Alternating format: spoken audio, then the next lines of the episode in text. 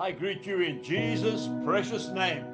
It is Saturday morning, the 17th of December, the year 2022, and this is your friend Angus Buchan with a thought for the day. Psalm 116, and I'm reading from verse 1.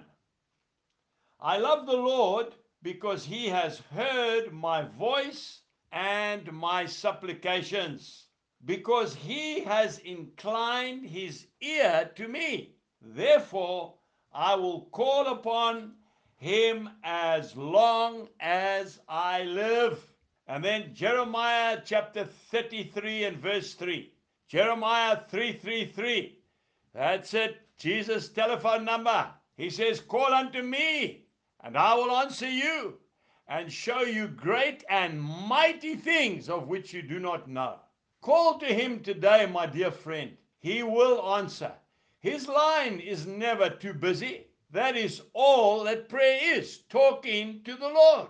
It's a lifestyle. Jesus always got his instructions from his heavenly Father. Often the disciples would be looking for him. Lord, the crowds of people are waiting for you. No, he was up the mountain. He was speaking to his Father. Remember, first the mountain, then the ministry. In Matthew chapter 14, verse 23, the Bible tells us that he went up on the mountain by himself to pray. You can see very easily the spiritual depth of a man or woman by the time they spend in prayer. You know, I remember we had a terrible tropical rainstorm on the farm. The lightning, the thunder was incredible. The noise on our tin roof, we could hardly hear ourselves speak. Then we heard voices outside. I looked through the window. There were some Zulu women, half a dozen Zulu women with blankets over their heads, and they were wailing. I said to them, What is the problem? They said, Uvele ingozi. Ukona inkosikazi seshonile lapha ekhaya.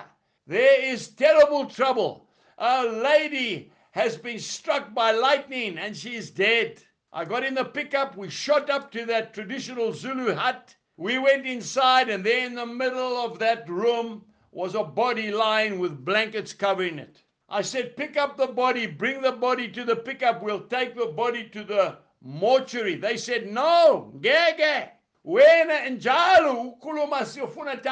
You're always telling us to pray.